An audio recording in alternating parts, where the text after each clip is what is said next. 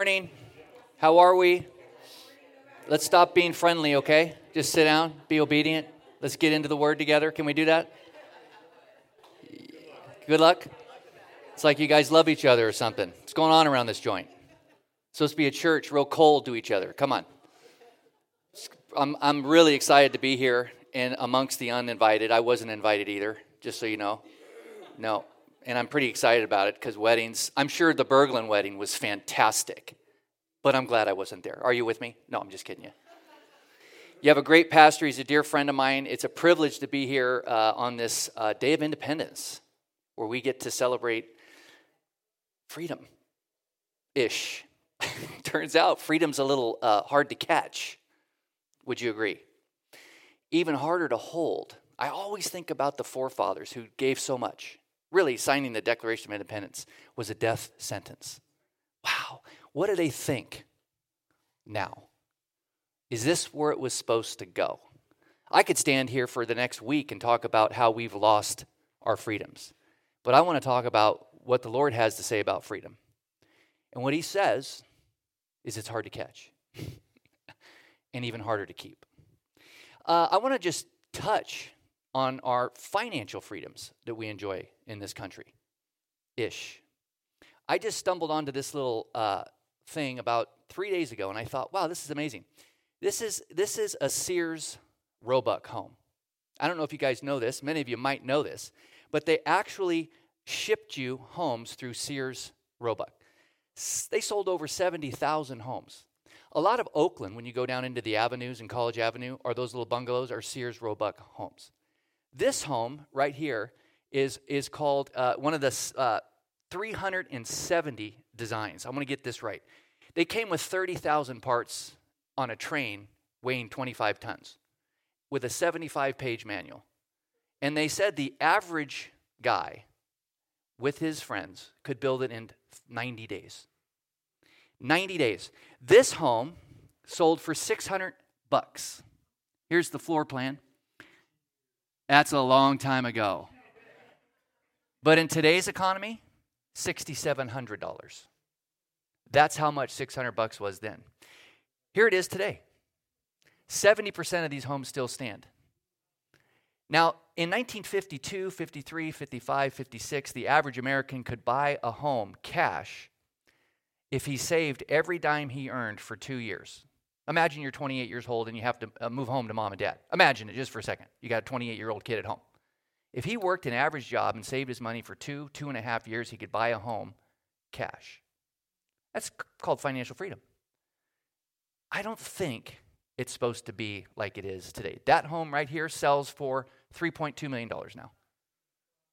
You got to hustle you got to what you call work seven days a week, and today we call it and celebrate it as a side hustle. In biblical terms, it's called get busy making bricks. and in that, our freedoms erode. And our cultural freedoms, our financial freedoms, our freedoms that we enjoy or don't enjoy in this community affect our spiritual freedom.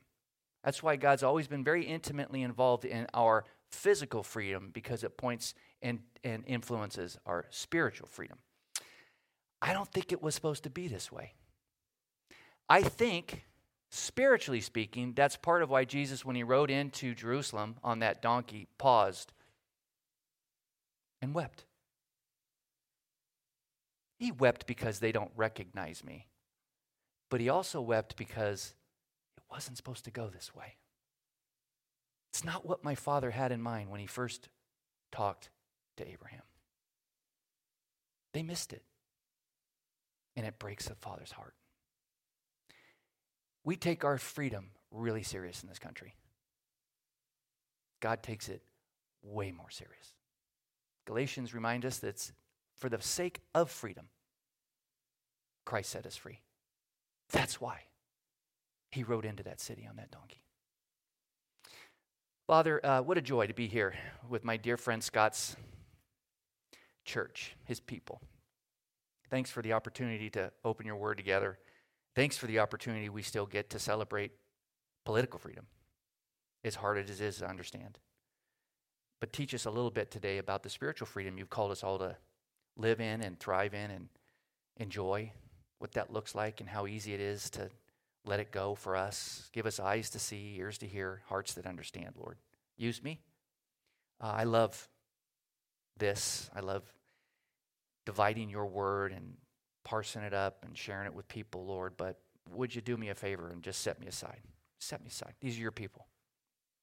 This is your moment. And um, I pray somebody's life would never be the same. I pray that I'd be able to convey the lessons I've learned over the last four months from you and your word effectively. In your Son's holy name, Jesus the Christ, we pray. And all God's people said, Amen. Yep, it wasn't supposed to go that way. The voice called down from heaven amongst many other gods in a land called Ur to a guy named Abe. And he said, Abe, leave your father's house, leave all these idols, and just head out to a land that I'll show you. When you get there, I'll ring a bell. He does it. He leaves what's familiar, which is why slavery is so easy to fall into. The familiar is always burdensome. We like to talk about it, complain about it, but it's familiar. He leaves that and follows this unknown God, yet inter- unintroduced to mankind. Goes to the land, takes 14 years to get there. Gets to the land, and there's a famine. Sociologists, archaeologists, geologists all recognize that 4,000 years ago there was about a 70 year drought in the Middle East that was devastating. So God says, You got here. Now go to Egypt. just takes some pictures on the way by. Goes to Egypt, lies, sells his wife, like because he doesn't want to get beat up. I mean, it's just a mess. Abe's a mess. Then he has finally at a, what 90 something years old, he has Isaac. First he sleeps with Hagar. That's a boo boo. Ishmael's got to go away because Isaac's here, the promised son. And oh, when Isaac's about 17, 18, 19 years old, 15 years old, God says, Now take your beloved son, your only son, the son I promised you to have, and take him up to Mount Moriah, where we have the Temple Mount today. I want you to kill him, take his life. The most valuable thing you've ever had in your life, I want you to give it to me. What's Abe say? Let's pray about it. No. Hey, son, get some sticks. Make sure you bring the lighter fluid. We're going to worship. What? See, old Abe is free. Abe trusts an unseen God. New Testament reveals that Abe thought he was going to kill his son, that he was going to actually die. But he also believed that God would raise him from the dead. Crazy thing is, historically, scripturally, God's never raised anybody from the dead at this point. But old Abe has the faith and the freedom to say, You strike the beat, Lord. You slap your bass, I'm going to do the dance. You say left, I go left. You say right, I'm going right. You're God, I'm flesh. It's called freedom. Isaac's born. Isaac doesn't do so much except for make a lot of love and have a lot of sex. That's kind of his little chapter. Has two kids, right? Jacob and Esau. They're twins. Esau's the firstborn. Jacob, as we know, is grabbing the heel of his brother as he's coming out of the womb, trying to pull him back in so he could be firstborn. From the womb, he is known as the striver, the heel grabber, the hustler. I think you would have done real good in 2020. He knows how to get things done. But you reap what you sow. He lied, stole his brother's blessing, even though God was already going to give it to him, stealing stuff he already had, kind of crazy. Pays the price, has to flee for his life. Brother wants to kill him. Gets married once, twice, thrice, four times, has a bunch of kids. Wrestles with an angel all night long. The angel brings him to a point of his biggest failure. His biggest mistake was when his dying, blind dad, Isaac, says, Who are you, son? What's your name? Jacob says, I am Esau. Lies to his blind, dying dad. Puts on a fur coat. Go ahead and feel me. Smell me, dad. I'm a manly man. The angel of the Lord, wrestling all night long with Jacob, says, Let's go back to the rewind. What's your name before I bless you? Because Jacob wants a real, sincere blessing. I want to know that I'm okay. I want to know that in your eyes, I got what it takes. And the angel says, Well, let's go back to when you were 20 years old. What's your name? And he says it with conviction and passion I am a deceiver. I'm a liar. I'm a striver. I'm Jacob. And the Lord says, Now we're cooking with gas. Now we can work with something. There's something about when we get real with who we really are and are real with our mistakes and our weaknesses and our shortcomings. We don't pretend. You know, before COVID, we used to go to this thing called the mall. And when you get to the mall, especially if you've never been to the mall, you got to look at the map because I got to get some new shoes and I got to find the shoe department. And the first thing we got to find at the mall map is the red dot. Where am I? I don't find the shoes first. Which door did I come in? This, this mall's a city big. And the Lord went, Now I'm going to call you Israel. You're no longer Jacob, which means one who wrestles with God. And the angel pops his hip out and says, You're going to limp from here on out. You're not going to do it in your strength. You're going to do it in my strength. And old Jacob starts limping for the rest of his life, has his 12 sons. Well, that turned into a big party. They become the 12 tribes of Israel, but one of the brothers actually sells the favorite son, Joseph, into slavery. Did I mention God's sincere and serious about our freedom? This is a total picture of spiritual freedom.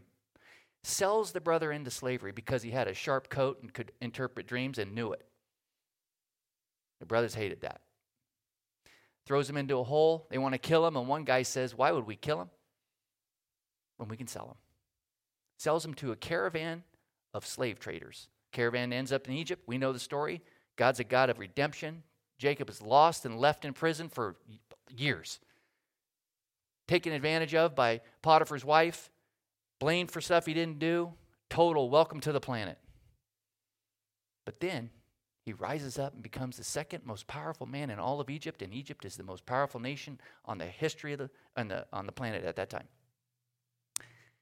And the brothers have to come back for food because Egypt's the only nation in a terrible famine again with food. And there Joseph redeems his brothers, saves the family. And old Jacob, old, gets to limp his way down from Israel and move into Egypt with his whole family. The family's back together, including little baby Benjamin. Well, you know the story. We just don't listen to wisdom. We're human. We're wearing the birthday suit. Joseph, towards the end of his life, tells his brothers listen, when you move into Egypt, don't tell the Egyptians you're shepherds. The Egyptians can't stand shepherds. They don't know you're shepherds. Just tell them, tell them you're in the sausage business. One of the brothers, I think it was Judah, when asked, What do you guys do? We're shepherds. What? So they moved the whole family out, out of downtown Egypt into the field land, about 15 miles out of town. And what do they do there? They populate. Their numbers grow so mass that within 70 years, Egypt freaks out. Joseph and Jacob and everybody's dead and gone now. But you've got this nation there. And they go, We can't have them outvote us. But we need some stuff built so they fall into 400 years of slavery. 400 years. Our nation's two, 220, 230, something like that. 400 years of making bricks, of slavery. Six days a week, grindstones. Generations came and generations went. All they knew was slavery. Until an 80 year old stuttering murderer sees a bush on fire. Moses. He hits the scene as a baby when his mom and dad put him in a creek because Pharaoh's killing newborn babies. He rises up in Pharaoh's house. He's educated amongst the best. He's a military champion. He's a leader among leaders. And he realizes I'm a Hebrew and sees a Hebrew taken advantage of and kills a guy. Why? Because he's human. He's wearing the birthday suit. revenge, justice in my strength. Well, Moses has to be back out into the wilderness for 40 more years, gets married, has a great little quiet life, and then the bush catches on fire. And God says, uh, Go tell Pharaoh I'm getting ready to clean house. But I stutter. But I can't. But I'm scared. But he's powerful. But they want me for murder. And God says, I know. I am. I am everything you aren't. Fill in the blank. In my strength, we can do everything that I want to do. Nothing you want to do, Moses. So grab that stick and get to whooping some Egypt booty. Can you say that? The pastor's not here, he's at the wedding. Well, we know the 10 plagues come down, and on the, la- the night before the last big plague were the firstborn in all of Egypt animals, cockroaches, fleas, kids, donk, everything. Firstborn's to die. God's going to really arrest Pharaoh and give him a shake. And he says, Moses, Moses, gather the people, cook a lamb, and celebrate your freedom. Four weeks ago, five weeks ago, the sequence shocked me. I've never seen it. God commands his people to celebrate before they're free. There's, they don't even have blood on the post yet. Tomorrow, you're going to have your freedom, have some lamb, get some mint jelly. 1800 years before mint jelly was even on the planet, have some jelly. Then take the blood and put it on the doorpost because tomorrow you're going to be taking all the jewelry, all the gold, pack up them bags and get on out of slavery. 400 years of it is over. How many people at the dinner table, how many rational thinking Hebrews went, Are they crazy? We're still slaves. Well, God said to Moses, Moses, tell the people, you do this every year for eternity you celebrate, you gather people around the table, and you remind them of why you were set free. You tell them the story of redemption. I've always assumed that you've got to be praising God and worshiping God and celebrating and sharing God's goodness when God is being, when your life is clicking on all cylinders. The alcoholic at 12 step that comes still drunk, I love that guy.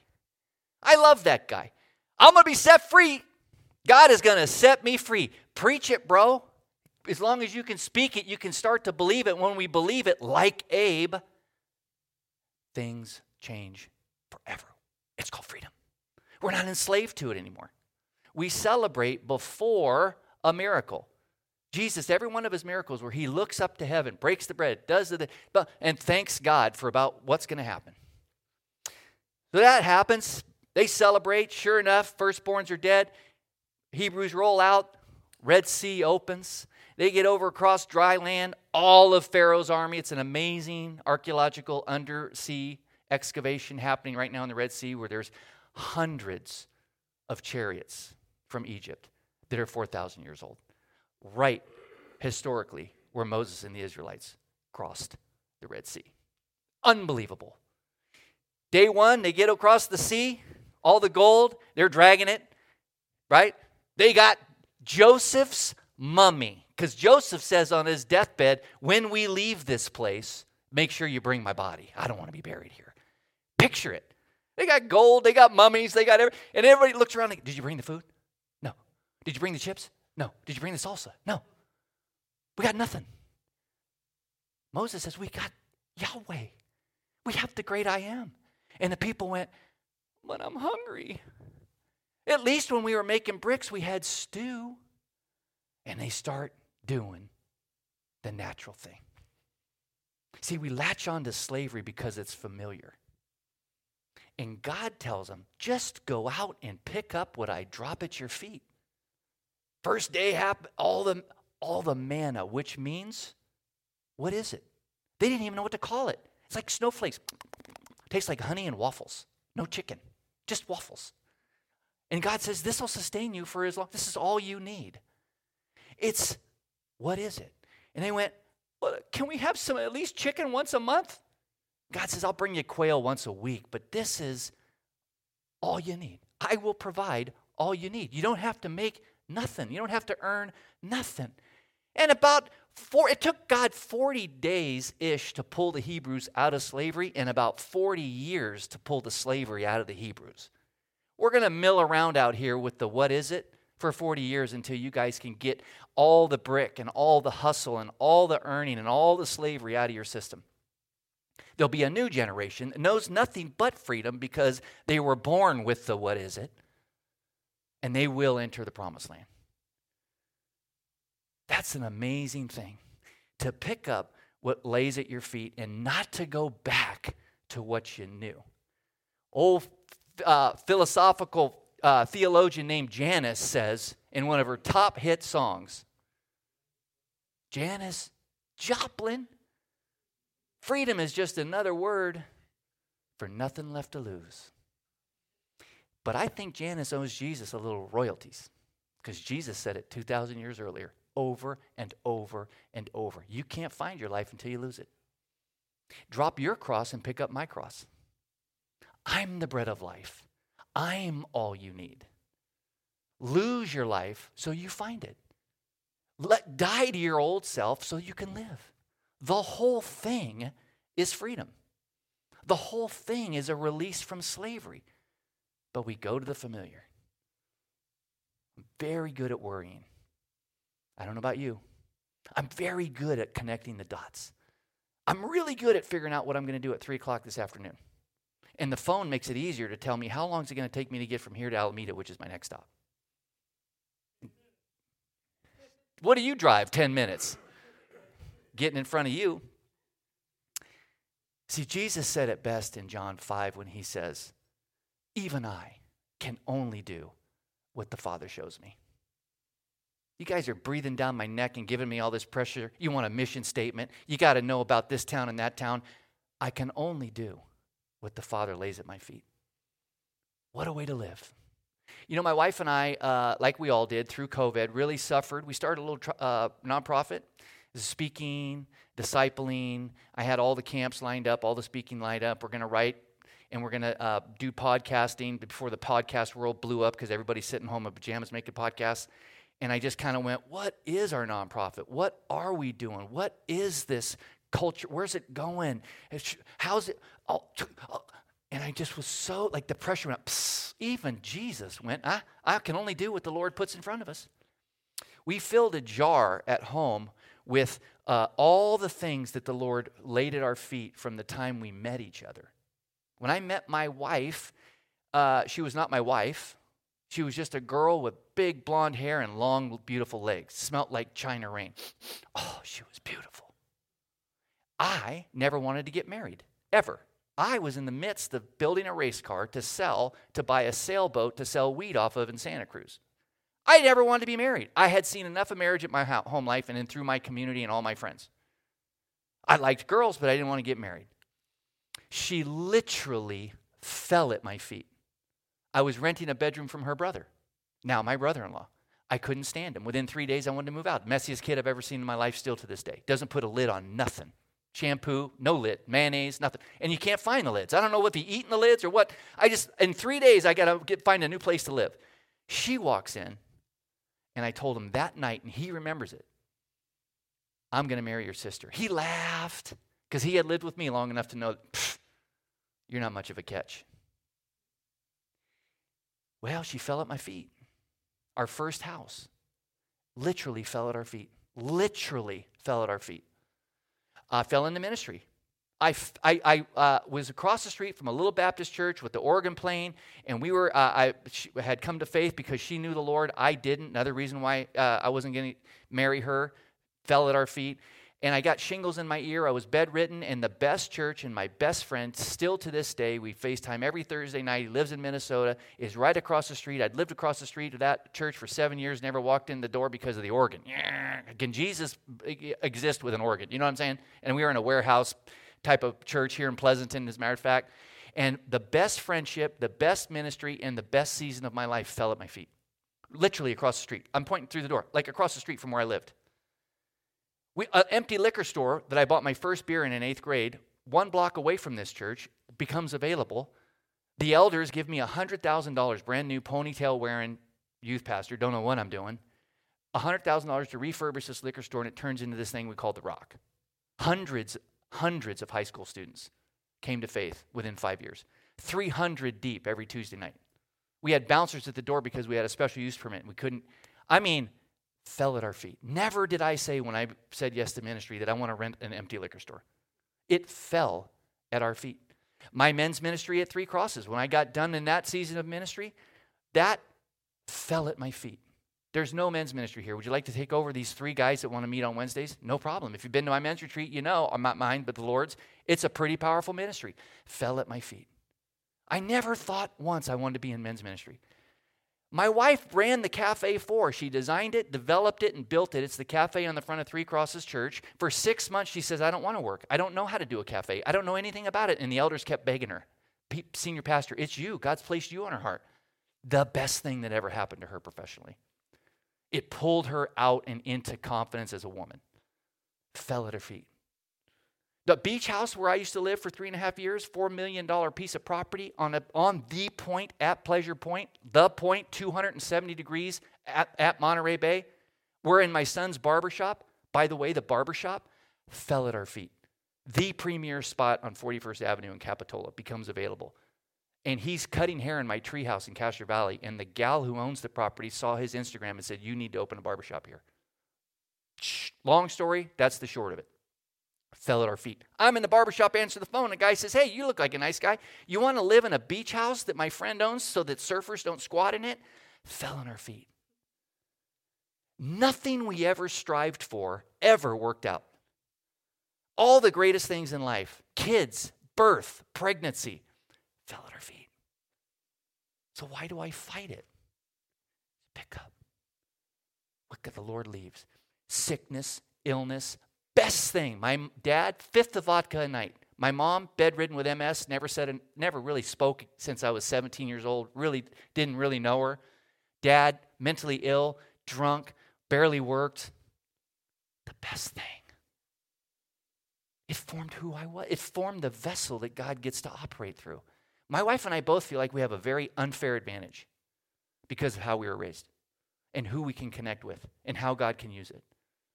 I used to suck my thumb over it. I didn't have a childhood. I didn't have a dad, only child. My dad was at home but never talked to me. And then when my son's born, what do I do? I don't know how to parent. I wasn't parented. The best things are the things that the Lord, hard and easy, lay at our feet. Lay at our feet. Even Jesus needed things laid at his feet.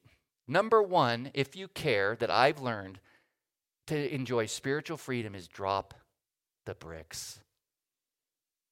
Get out of the brick. Quit earning everything. Oh, what happened? Are we back or no? Did we drop? Oh, we're live. Good. Oh, I went off play. There we go. drop the bricks. My whole life, I have had two to three jobs at one time. My whole life. I had a paper out at 12. My dad's drunk, not working. I had why why would I just deliver the Tribune? Young people, newspapers are what we used to get the media from. We used to chop down trees, put them on a truck, put them through a mill and make them really really thin and then put black ink all over them that gets all over everywhere. And then we'd put them on a corner and then 12-year-old kids would put them up and then throw them through the screen door and it was like 5-day-old news. That's how it used to happen. So I had the Tribune paper out, Oakland Trib, and then it's the same street as the Chronicle. Why don't I have the Chronicle too? Why would I have? So I got the Chronicle route, then the Daily Review route, and I got a trailer, and then I have the little Bonnie Myers across the street. I can't fold all these papers. I give her half the dough. You fold, I throw and collect. We had 12, 13. Burger King. Why would I open Burger King and not go close Taco Bell? Why would I do a youth ministry and not become a landscape designer? HGTV shows, by the way, laid at my feet. Laid at my feet. There on the street that I'm doing a landscape. Can you come do some shows with us? You seem kind of fun. Laid at my feet. Drop the bricks. See, to follow the Lord and trust Him in a nonprofit and trust Him in now that I'm not in full time ministry and I don't work and I'm sitting in my son's barbershop selling surfboards rubs me. It goes against every grain in my body. Do you realize that uh, my credit card company just emailed us, hey, would you f- uh, update your financial status so we can raise your credit limit? I don't use credit cards. I do, but I pay them off. And they want to raise my limit. And I, I said, honey, we can't update our status because they'll take the card. How do you put zero for income? Zero. I haven't earned money, not for over a year. What? Last October, right before COVID, I took a fantastic Israel trip. I've been, uh, that was my ninth trip. Four, five, four to five people came to faith. A lot of people we gathered from the barbershop. Just a fantastic. I think I shared a little bit about it last time I was here about a year and a half ago. Fantastic trip. I'm in uh, Israel, in Bethlehem, and uh, we go to uh, an uh, uh, antiquity dealer. This guy who owns the antiquity shop is the grandson of the guy who found the Dead Sea Scrolls. Heavy hitter. He's in Bethlehem. His dad, grandfather, finds the Dead Sea Scrolls.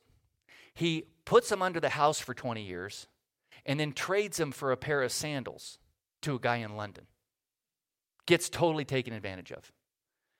So, London guy sells the scrolls. Now, a parchment is considered uh, priceless. Just a parchment of it, priceless. Can't put a price on it. Israel gives the grandson the only antiquity dealership and licensor in all of the country to honor your grandfather. The kid goes on to be a PhD archaeologist. Uh, it, he's just this fantastic guy. We go to his shop. It's locked down. It's like Fort Knox. It's in Bethlehem. There's cameras every six feet.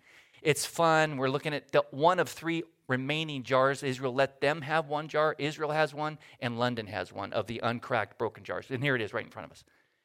And my wife and I are hanging our hats at this time because we see we're not making money. We're having to trust the Lord in a whole new way.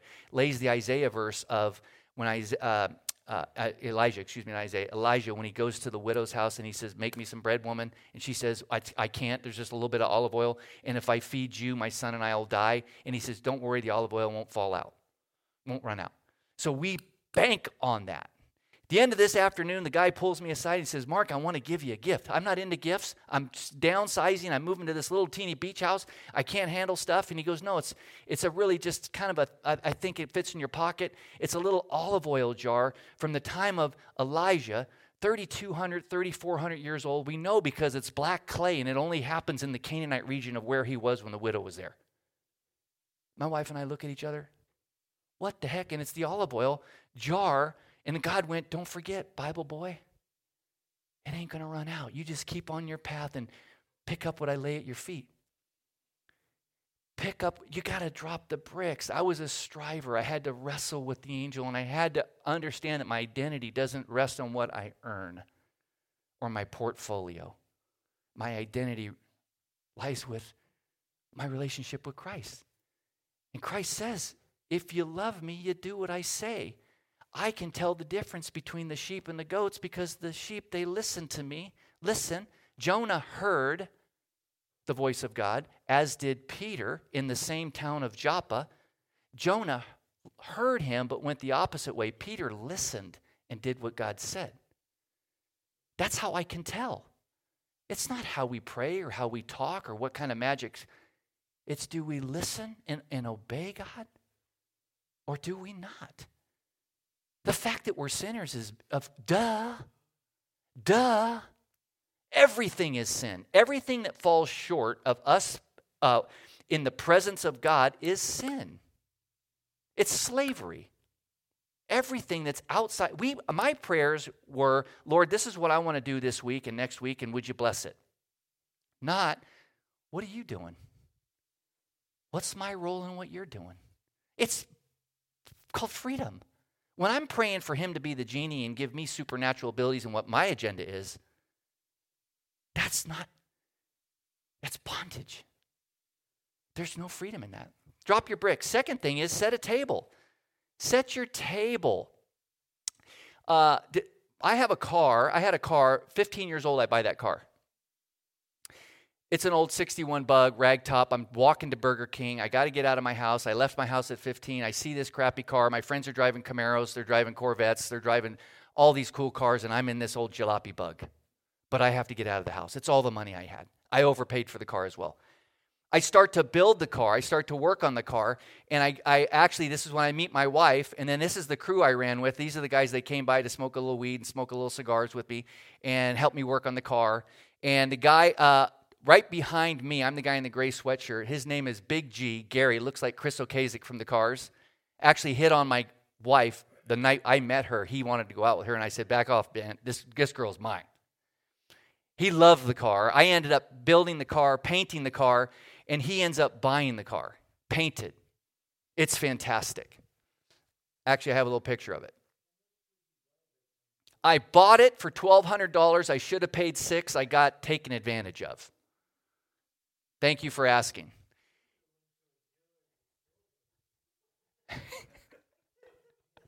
What's your name? Jim, I'm so glad you're here. I should have went to a dealer that sold those things.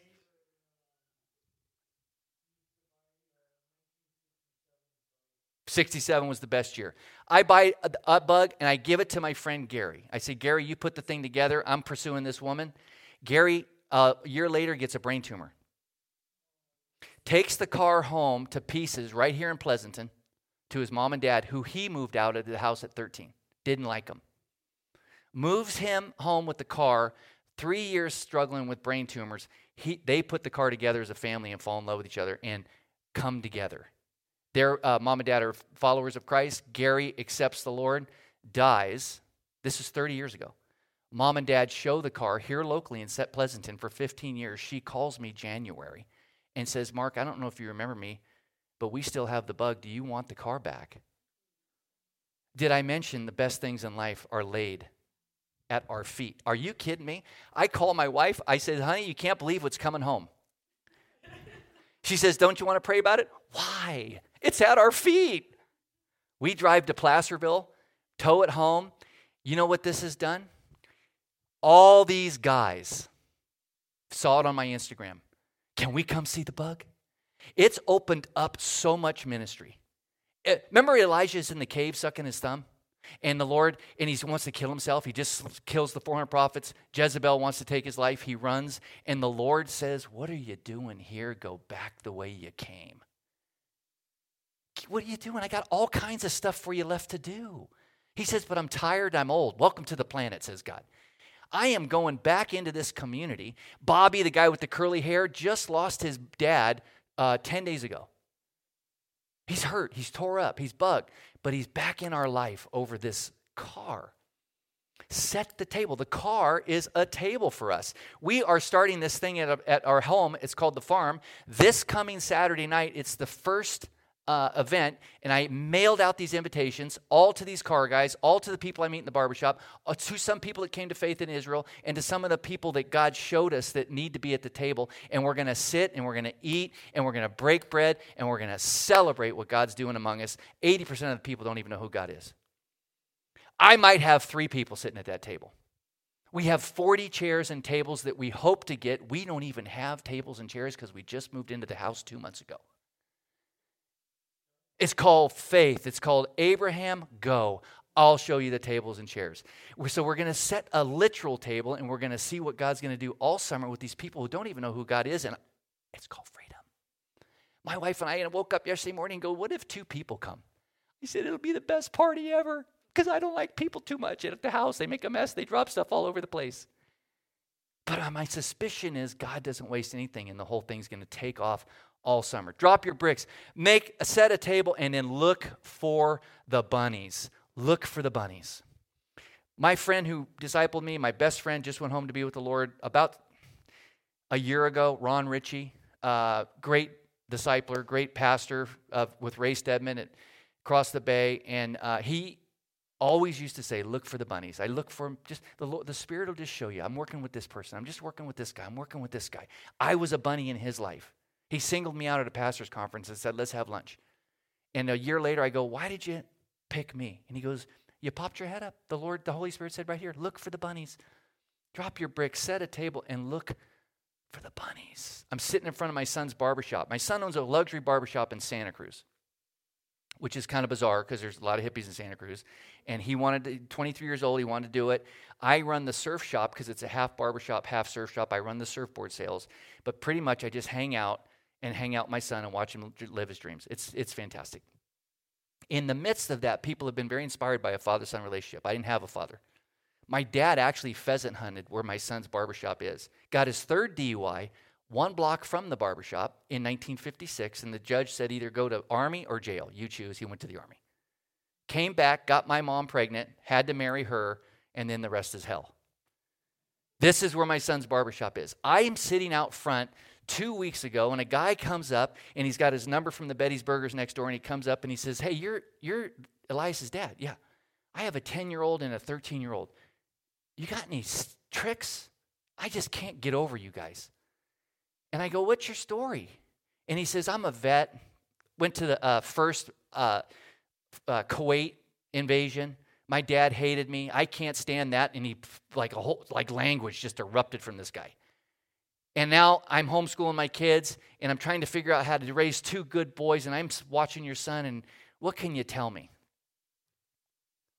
This bunny punched me in the face. I didn't even have to. And I'm like, I, what, Lord? Name's Nathan. And I kind of don't like Nathan because he just threw his dad completely under the bus, and the dad's probably just doing the best the dad can do. And I'm going, eh. and he's like starts shaking and sweating all over his, and I'm going, wow, dude, don't flash on me. So I'm kind of like, whoa. And I went, the Lord went, and I'm not this kind of guy. I'm not an evangelist. I don't just like drop the Jesus bomb on people. I really don't. I gave my son this chess set when he was four years old. He beat me at chess. The chess set sits in the barbershop. I said, when you beat me at chess, I'll buy you your own set. I thought it would take me 10, 15 years. I'm a pretty good chess set player, chess player. He beats me.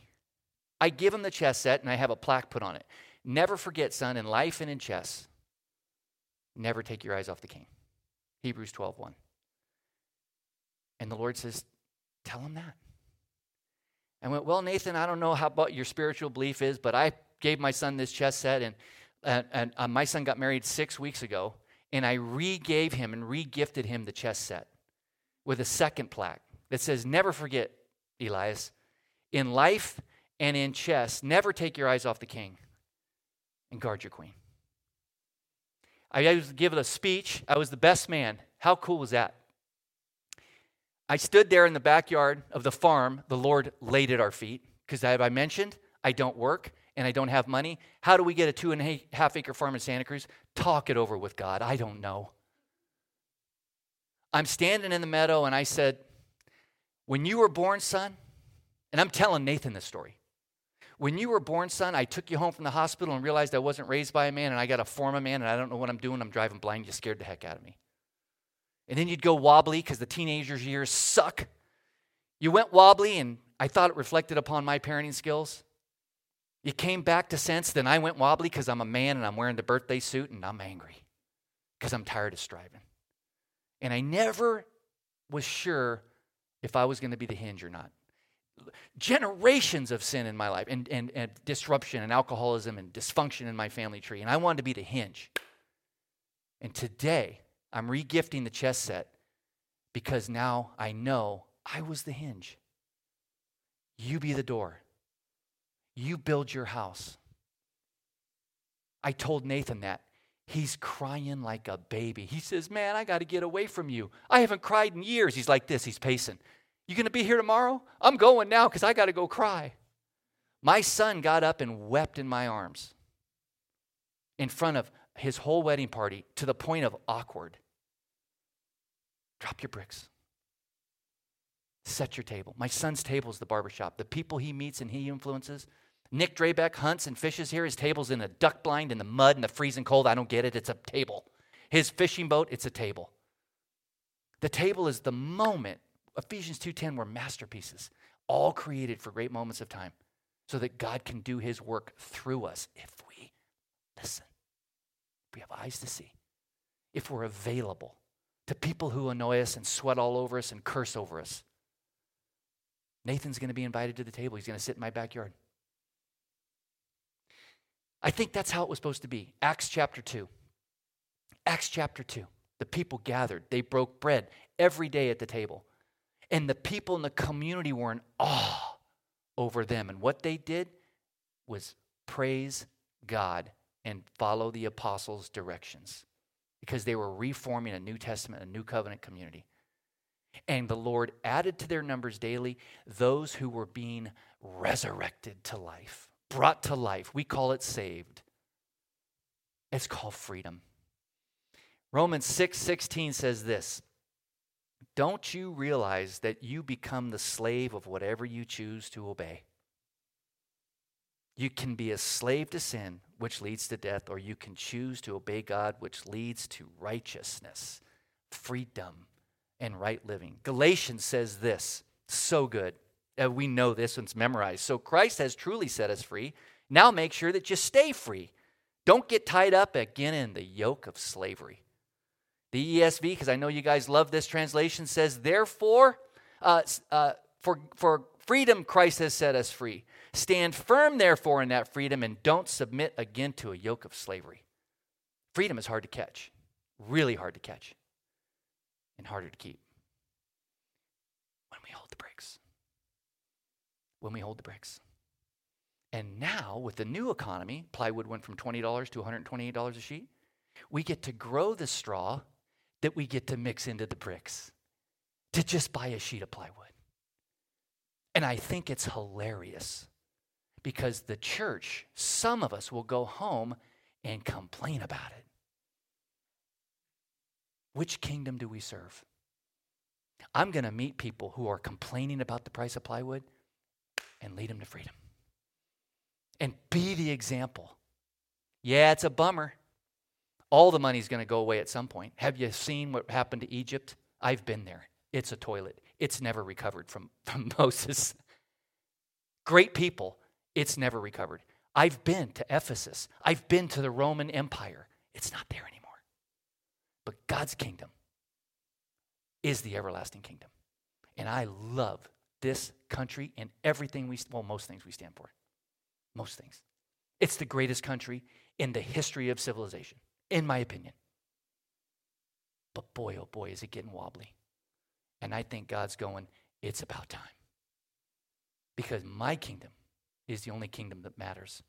Exodus chapter 25, verse 30, God is telling Moses, here's how you set up the tabernacle. You be sure and put a table. And on that table, you put the jar of what is it? The manna to remind people to pick up what I lay at their feet and to set a table. What does Jesus say in the upper room? Every time you come together, at his table, the last table he sat at, you break this bread and you remember, I'm the bread of life. And that's what the people did for 325 years until the institution, religion. Father, I am so privileged to be able to attempt this thing called freedom. I love you. I don't understand you. I I'm, I'm starting to hear you. May I have the courage to listen to you. And every time, today, three times, I wanted to pick up a brick, Lord. Forgive me. I wanted to go back to the familiar. Keep me in the wonder. Keep me in your mystery. Keep me on the front edge. Keep me looking up to you and down for what you're laying at my feet. And Father, may I have the courage to not only drop my bricks, but to set a table everywhere I go and look for the bunnies. And look for the bunnies. Turns out your son Jesus was spot on and Janis was a copy, but full of truth.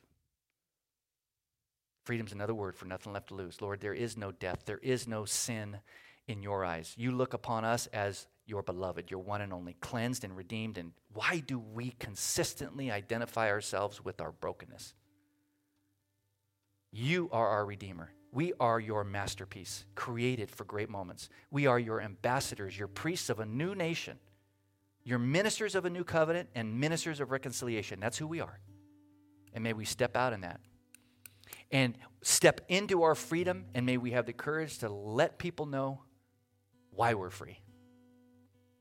Just by loving him. Just by loving him.